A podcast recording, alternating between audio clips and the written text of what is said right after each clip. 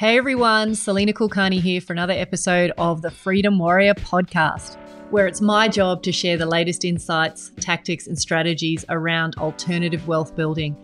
For those of you who'd like to learn more about financial freedom through alternative methods, please head over to my website, freedomwarrior.com.au, where you can access my library of articles, interviews, and programs to help you on the way to becoming more financially free. Now, on to the show.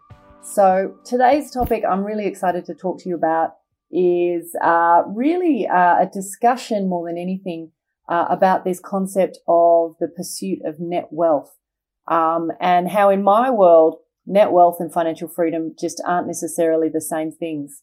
So, I think the starting point for today's uh, podcast really has to be you know, why are financial freedom and net worth completely different concepts or not necessarily the same thing. Uh, and really there's, there's lots of different ways of explaining this, but you know, the question that I, I would ask you to consider is, is a small annuity, um, that comes from a, a, small asset base of say, um, half a million dollars earning 10%, which gives you a $50,000 annuity. How does that contrast to you having a net worth of $10 million, but barely being able to squeeze out 10 grand. So, you know, I've had the, the great fortune of working with a, a lot of high net wealth individuals over time. And what I've experienced time and time and time again is when you pull back the curtain on someone's lifestyle, although on the surface they may have the, the fancy cars and the, the beautiful home and, uh, you know, the fancy holidays, uh, when you pull back the curtain and you actually start to look at someone's wealth position, you can almost immediately assess how successful they are in terms of creating uh, financial freedom for themselves. Now, in Australia, we tend to really focus on the concept of net wealth as being the ultimate measure of how well we're going as investors. And what I'm seeing in, in more and more situations is that people believe or people are sold the story that in order to create financial freedom, you've just got to ratchet up your net wealth. You've just, if, if you haven't got the cash flow that you need to step out of your business or to, to step out of your work, then you've just got to ratchet up that net worth. And, you know, in my world, financial freedom isn't about the pursuit of more and more and more wealth. You know, it's really the, the the journey of making sure that the wealth that you have, the assets that you have, actually do some work for you and give you the outcome that you want.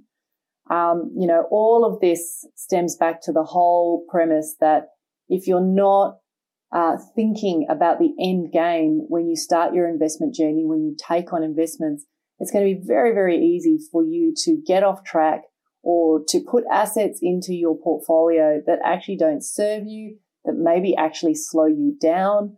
Um, but any which way you put it, um, you know, the pursuit of net wealth has to be balanced against, you know, the goals that you have and the timeline that you want to achieve it in. So some people ask the question, is net wealth a vanity metric? Um, and that's a really interesting question. So you know, there's no doubt that there are a whole cohort of individuals out there that just like to look wealthy. They like the finer things in life. They like the fast cars and the nice homes and, and all of those things. And, and certainly some of those people are prepared to have those things at their own expense, meaning they recognize that there's a little bit of smoke and mirrors, but they're happy to pay the price anyway.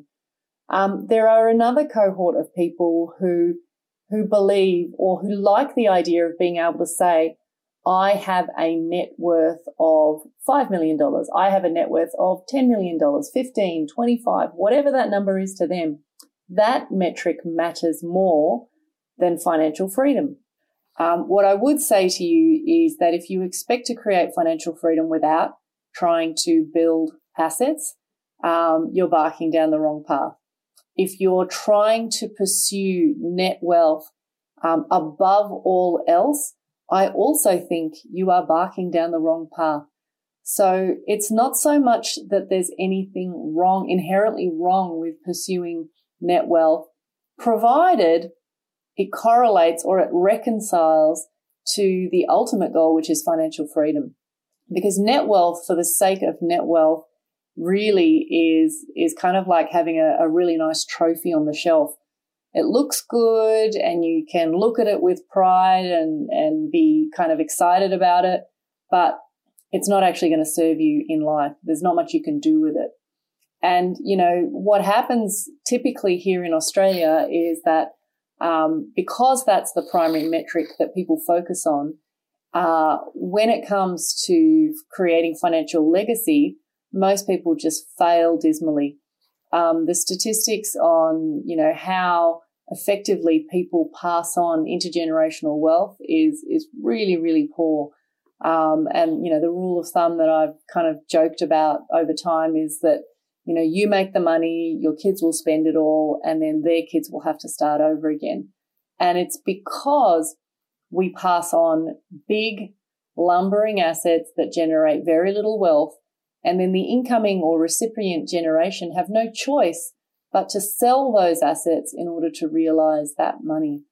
Um, so, you know, when we think about it, there's, there's a, there's a great story that I want to share with you, which is, um, you know, possibly based partly in fiction, uh, or, you know, who knows, maybe it's based on a true story, but I've heard it a number of times where there are two brothers, um, both brought up in the same household with the same, um, you know, upbringing and philosophical exposure to different things.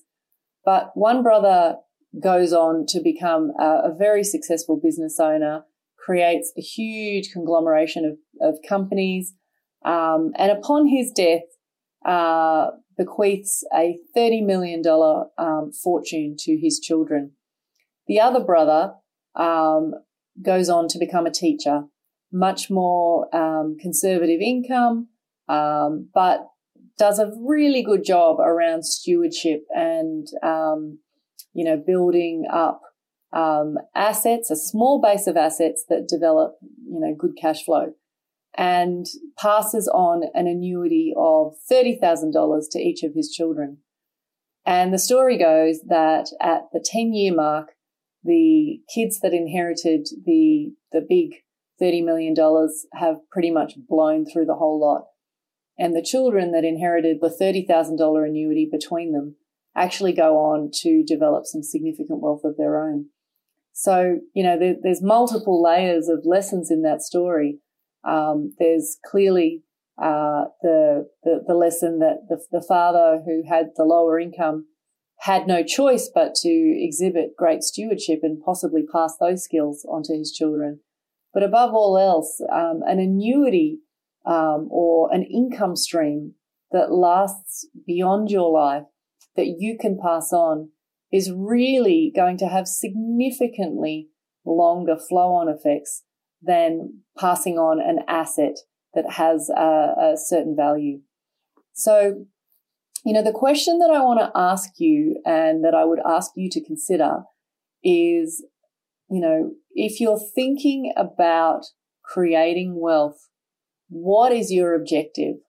Is your objective to have like a big inflated um, balance sheet, um, giving you the high net wealth that you've always dreamed of? Or is your dream to take an early retirement, to step off the merry-go-round sooner and create an annuity, which is maybe a little less sexy, but inevitably will give you the outcome that you want? So anyway, I, I really just want to leave you with food for thought about this idea that net wealth isn't really the ultimate goal. Um, net wealth is really a reflection of you achieving your goal but not necessarily the goal itself. Um, and, you know, there's really a whole thread of conversations that I could kind of spark off the back of this, but I think I'm going to wrap up there. Um, so thank you so much for tuning in. And I really look forward to sharing um, some more really, um, I think, contrarian views on wealth in the next episode of Freedom Warrior. Thank you so much for listening to the Freedom Warrior podcast and a few things before you take off. If you enjoyed this episode, please don't forget to hit the subscribe button to avoid missing out on future episodes. And I'd really appreciate it if you could rate and review my podcast to help more people find it. Also, each week I send out a unique email newsletter where I share some of the most cutting edge and interesting things I've found during the week to help you on your journey to financial freedom. And finally, if you're interested in fast tracking towards being financially free, please check out my programs where I help you get onto the path of generating a significant six figure passive income through investing. If you're interested, head over to freedomwarrior.com.au to find out if it's suitable for you. Till next time, take care. See you on the next episode and bye for now.